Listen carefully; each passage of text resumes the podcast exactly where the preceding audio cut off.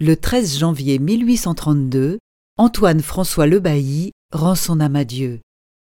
Diffusia.fr vous invite à écouter un extrait de son poème Le lierre et le rosier. Un lierre, en serpentant au haut d'une muraille, voit un petit rosier et se rit de sa taille.